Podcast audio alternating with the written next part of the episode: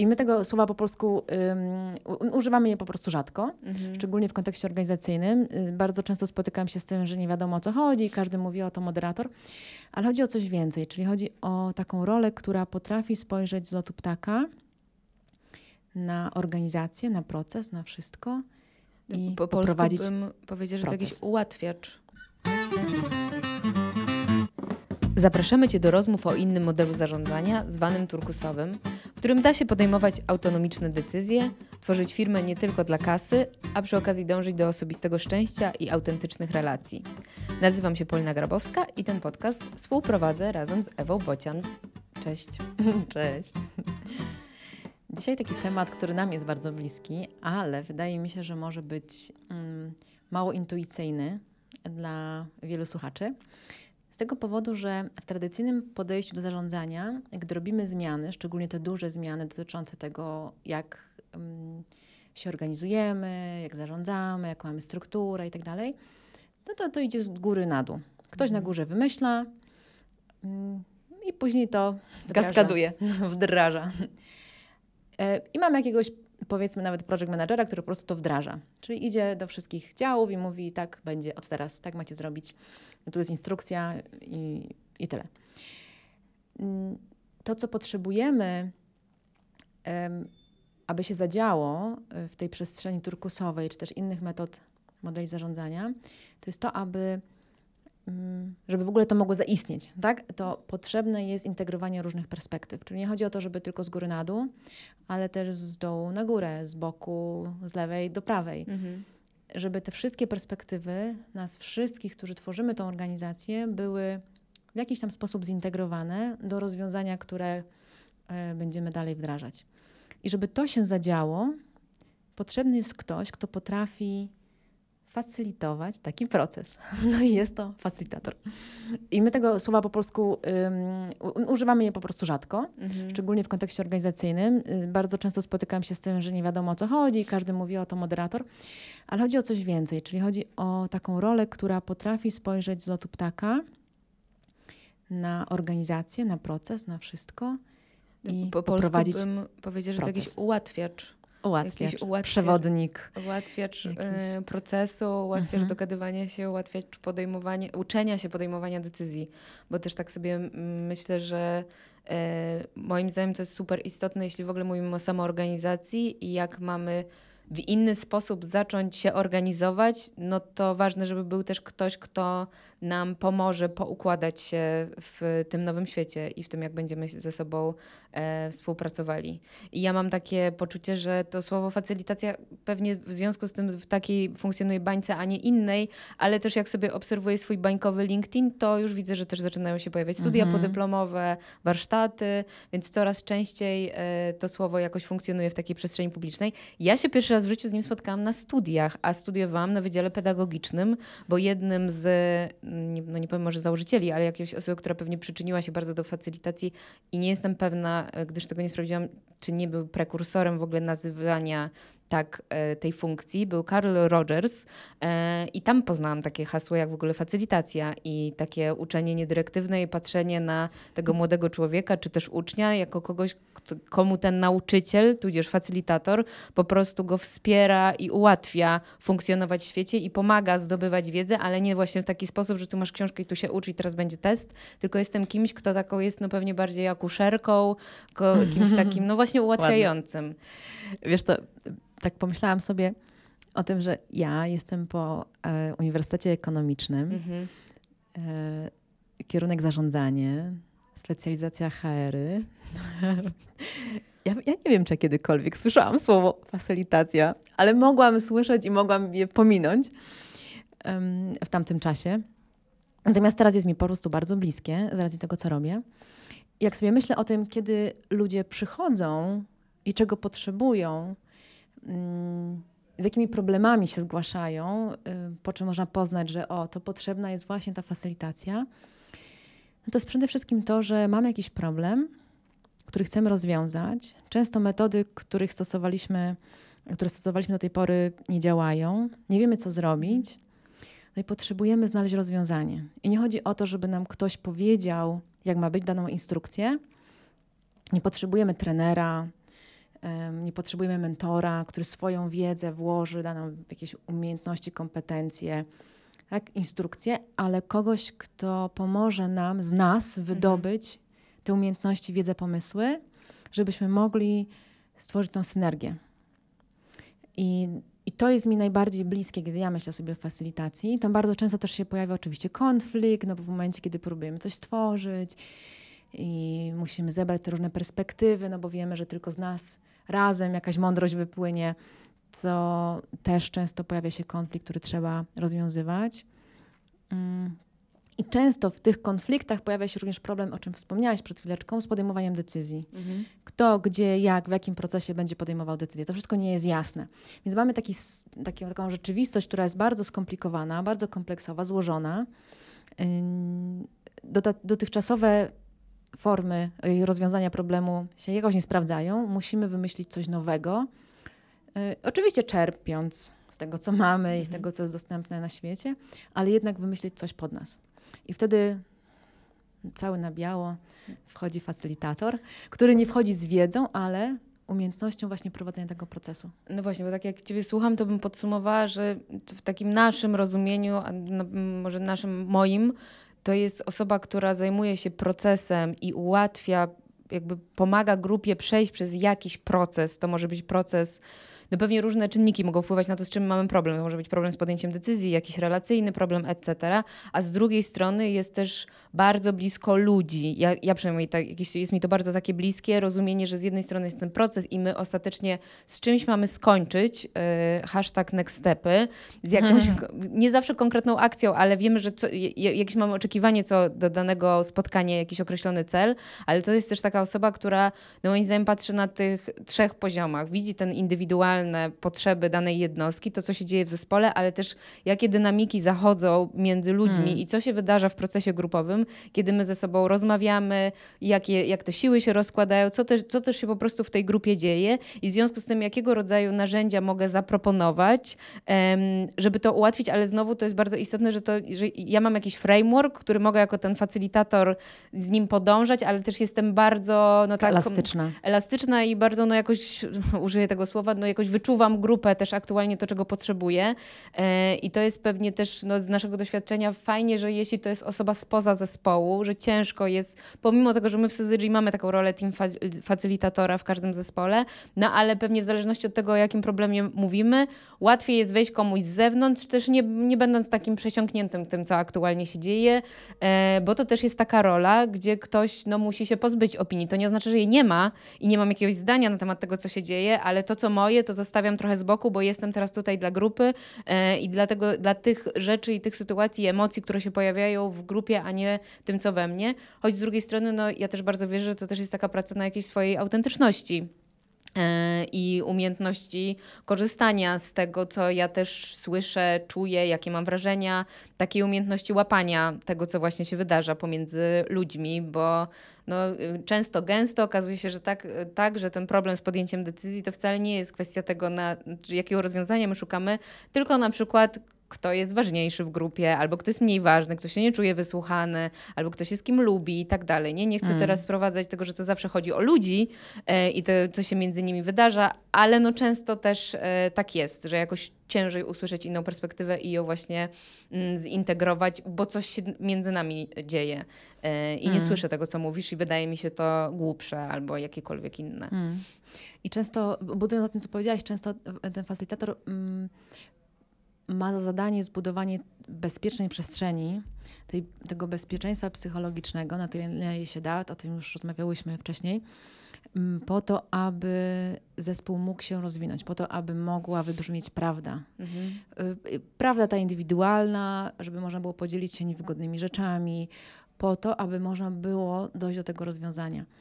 I więc facylitator potrzebuje mieć bardzo dużo empatii, takiej spostrzegawczości, czytania, wiesz, w różnych podejściach mówi się o czytaniu pol, pola mhm. zespołu czy organizacji, ale po prostu tej atmosfery, inaczej ujmując, tego, co jest pomiędzy wierszami, nie? To jest dokładnie to samo.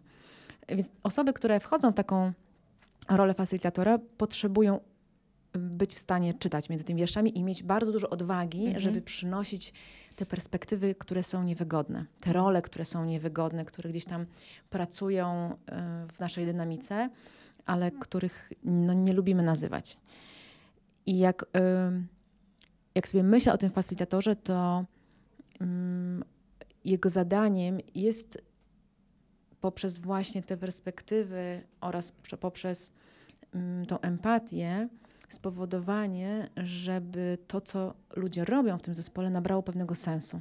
Mhm. Żeby to nie było takie meaningless, wiesz, po prostu A, B, C, D, nie, tu mamy te next stepy i tu idziemy, szybko, szybko, kończy nam się czas. Nie chodzi o to, żeby, yy, wiesz, odwalić agendę, taką, jaką sobie facylitator założył na początku, ale żeby płynąć z tym procesem, zaufać temu procesowi, to się bardzo często powtarza, nie? I bardzo znienawidzone stwierdzenie, ale tak, zaufać procesowi, że to, co się dzieje, to się dzieje po coś. I nawet jeżeli nagle w tym procesie pojawi się coś, czego nie przewidywaliśmy, coś nieoczekiwanego, to warto się tym zająć, ponieważ z tego może coś wypłynąć. Czyli na przykład nagle okazuje się, że jest jakiś konflikt. Mhm. Nie, nie, nie, nie zajmujmy się teraz, nie jest czas na emocje i tak dalej. Nie, to ja często bardzo słyszę. Mhm. Tylko jak się tym nie zajmiemy, to nie pójdziemy do przodu.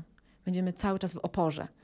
I facylitator no, musi nauczyć się właśnie widzieć te rzeczy, no i za, za pomocą różnych narzędzi je adresować mhm. i, i dawać jakieś... Yy, pomagać rozwiązać tą sytuację. I jakoś tak naświetlać je, tak bym może też mhm, nazwała, tak. Że mhm. po prostu no, jeśli grupa nie ma tej odwagi, żeby nazwać różne rzeczy, to, to ten facylitator jest właśnie tym, kto to wyciąga i nie oznacza to, że y, podejmuje jakieś decyzje, co w związku z tym robimy, ale ułatwia grupie w ogóle zauważyć, że coś takiego się wydarza. Dlatego też istotne jest no też ta... No facylitator też wchodzi do grupy z jakimś swoim bagażem i z, jak, z jakąś z, jakoś z sobą e, i też może często filtrować różne rzeczy, które postrzega i jeśli trudno jest grupie to zaadresować, no to też można przez ciebie to zaadresować, jak ja będąc w danym środowisku się czuję, co się dzieje, bo z jednej strony czasami jest tak, że grupa może chcieć bardzo szybko iść e, i nie załatwiać danych tematów, ale hmm. też z drugiej strony może chcieć rozwałkowywać się nad danymi tematami i to znowu z drugiej strony jest ta szala patrzenia na ten proces i z tej, tej takiej umiejętności też no, korygowania tego i dawania znaku grupie, czy to jest na sto procent też to, nad czym wy chcecie jeszcze dywagować, poświęcać czas i tak. uwagę. E, i, no i to też nie zawsze jest łatwe, bo też z jednej strony jest ta informacja, że no, chcemy zintegrować różne perspektywy, ale no to też jakiś ta przestrzeń, na którą się umówiliśmy i tutaj odwołam się znowu do tego odcinka, jak prowadzić efektywne spotkania, bo tam też mówiłyśmy o roli facylitatora, to te, no też jest kontrolowanie tego w jakiś sposób, ile czasu my mamy i co, jaki jest dzisiaj rzeczywiście nasz cel i czy wszyscy o tym pamiętamy, czy może decydujemy się jako grupa zmienić mhm. ten cel, bo jednak jest coś dużo bardziej istotnego. E, więc to jest też taka rola, no, która też o tym procesie cały czas pamięta i to nie jest, żeby, też mam takie y, życzenie, żeby nie wyjść z tego odcinka, że to jest tylko rozmawianie o emocjach i tylko rozmawianie o tym, z czym kto przychodzi w kontekście takim właśnie um, bardziej psychologiczno-emocjonalnym. Absolutnie nie. Nie, tam jest bardzo dużo procesu, biznesu, y, konkretów, tylko to nie facylitator je wnosi. Tak. Ym, I dlatego też to jest bardzo trudna, uważam, rola, ponieważ gdy mamy trenera, mentora, to po prostu bazujemy na naszej wiedzy, nie? Dajemy jakieś y, porady, mówimy, jak masz żyć, co masz zrobić, albo jakieś instrukcje, jakąś wiedzą się dzielimy. W przypadku coachingu jesteśmy zadawaczami pytań często. To jest też często zarzut do takiego y, klasycznego, stricte coachingu, że to są tylko pytania i ten coach mm. tak naprawdę nic więcej nie robi, tylko zadaje pytania, mm-hmm. irytujące no, w pewnym momencie już tylko. No bo już człowiek się spodziewa tych pytań i y, się irytuje. A facylitator z jednej strony ma pomóc współpracować, um, ale wydaje mi się, że też łączy bardzo wiele właśnie różnych dziedzin. Czyli na przykład no, musi być w stanie zadawać dobre pytania. Nie? Na tym też to polega. Um, I to, co dla mnie jest bardzo ważne yy, i co widzę, że bardzo często brakuje tego w organizacjach, w zespołach, ale też u indywidualnych ludzi oczywiście, to jest taka ciekawość, taka żywa ciekawość, tego, ale jak ty masz, ale jak inni mają, ale jakie są jeszcze opcje, ale co możemy inaczej? Tego wychodzenia z tego swojego świata racji i patrzenia, ale jak inaczej może być. I to jest bardzo trudne, bo to wymaga wyjścia ze swojej tej strefy komfortu i zobaczenia coś in, oczami kogoś innego może się wtedy okazać, że to jak ja patrzę, to w ogóle nie jest prawdziwe, że to moja jakaś iluzja. Um, I zachęcanie do, zapraszanie do tej ciekawości, otwartości, tego drążenia tych perspektyw jest bardzo ważne, moim zdaniem, w tej roli właśnie facylitatora. No, bo hmm. właśnie krąży mi po głowie takie pytanie, no to kto mógłby zostać facylitatorem albo jakiego rodzaju osoba mogłaby pełnić taką... Wyobrażam sobie, że ktoś nas teraz słucha i myśli, no brzmi to super, potrzebujemy kogoś, ciężko nam jest podjąć decyzję na spotkaniach, tam się coś dzieje, ja nie wiem, ja tego nie rozumiem. To jakiego rodzaju kroki powinniśmy podjąć, żeby w ogóle wprowadzić taką rolę, stanowisko, whatever, jakby już tu nie chodzi mi o, o to, jak to nazwiemy, ale kogoś, kto, no dobrze, no to niech ta osoba y, zacznie robić takie rzeczy u nas na spotkaniu. Jakiego rodzaju to by miała być osoba i jak to w ogóle wdrożyć do chociażby zespołu? To jest bardzo trudne pytanie, powiem no. szczerze. Nie, ma, nie mam takiej od razu, wiesz, odpowiedzi na to. Um, Ale tak powoli, powoli idąc, myślę, że pierwsze to jest to, że to musi być osoba, która ma empatię. Mm-hmm. To nie może być ktoś, kto powie, proces jest ważniejszy od ludzi. Mm-hmm. Uważam, że to powinno jedno z drugim współgrać. Mm-hmm. Jeżeli będzie tylko proces ważny, a ludzie nie będą ważni, no to nikt nie będzie chciał się zaangażować. Musi być w stanie, mm, to jest jakby pierwszy punkt. Drugi punkt, teraz, o którym myślę, to musi być w stanie pokazać ten wspólny cel i nawiązywać do niego, zawracać ludzi, bo mamy tą tendencję, gdy coś jest trudne, wiesz, odbiegania od tematu. Ym, I często po godzinie już nie wiemy, dlaczego w, gdzie my w ogóle jesteśmy, o co nam w ogóle chodziło. I facylitator musi być w stanie pokazywać, hej, to jest to, co powiedziałaś. Teraz rozmawiacie o tym, czy to jest to, jak to się łączy, bo może się jakoś łączy, ja tego nie widzę, nie? Jak to się łączy, czy w tym kierunku chcecie iść, nie? Czyli po prostu cały czas wracanie i pokazywanie tego, dobra, to chcieliście na początku, czy to jest dalej aktualne. Ym. Myślę, że też trzeba znaleźć osobę, która potrafi aktywnie słuchać. To jest to, o czym mówiliśmy wcześniej, czyli wyłapywać te różne niuanse, czytać pomiędzy wierszami i zachęcać innych też do aktywnego słuchania, do zbierania tych perspektyw, integrowania tych perspektyw. Dodałabym tu jeszcze do tego aktywnego słuchania i to trochę, co ty powiedziałaś o ciekawości, też umiejętność po prostu pytania, bo to, że też ja coś słyszę, ale to też potrafię zadać pytanie, czy ja, czy ja to dobrze rozumiem, ale też zachęcam grupę do tego, żeby zadawała te pytania, żeby też mhm. od razu się uczyć, bo wyobrażam sobie, że tego facylitatora w końcu może któregoś dnia nie być i moim zdaniem jego rolą też jest to, żeby uczyć ludzi, tak. jak możemy sobie radzić bez tego facylitatora. Tak, czyli, takie, czyli tak patrzeć czasami mm, na szczegół, a czasami z lotu ptaka. Mhm. Nie? I patrzę na te dynamiki, o których mówiłaś. Co tu się tak naprawdę dzieje między nami? Nie? W, w jaką grę my gramy? Mhm. O co nam chodzi? I myślę sobie też o tym, że mm, to musi być osoba odważna. Mhm. Ja osobiście uważam, że dobrym fac- facylitatorem nie będzie osoba, która boi się nazywać rzeczy po imieniu, przynosić trudne tematy, um, która wyczuwa na przykład jakieś napięcie, jakiś konflikt, ale go nie adresuje, gdy grupa nie, nie, jakby nie podnosi rękawicy. Ale czasami, która też potrafi ocenić, dobra, to nie jest ten moment, mhm. nie? To nie jest moment na to, to byłoby za dużo na przykład. Czyli która nie ma takiego wyczucia tych interakcji między ludźmi. Um, ale ponieważ ja lubię tą radykalną szczerość, to ja lubię, jak facylitator potrafi mhm. wbić w mrowisko. Mhm. Nie, i nie boi się tego. Ja miałabym zawsze takie poczucie, że jakby stracona okazja. Mhm. I oczywiście czasami zespół może nie podjąć tej okazji i to jest okej, okay, ale myślę, że warto mhm. czasami zaryzykować.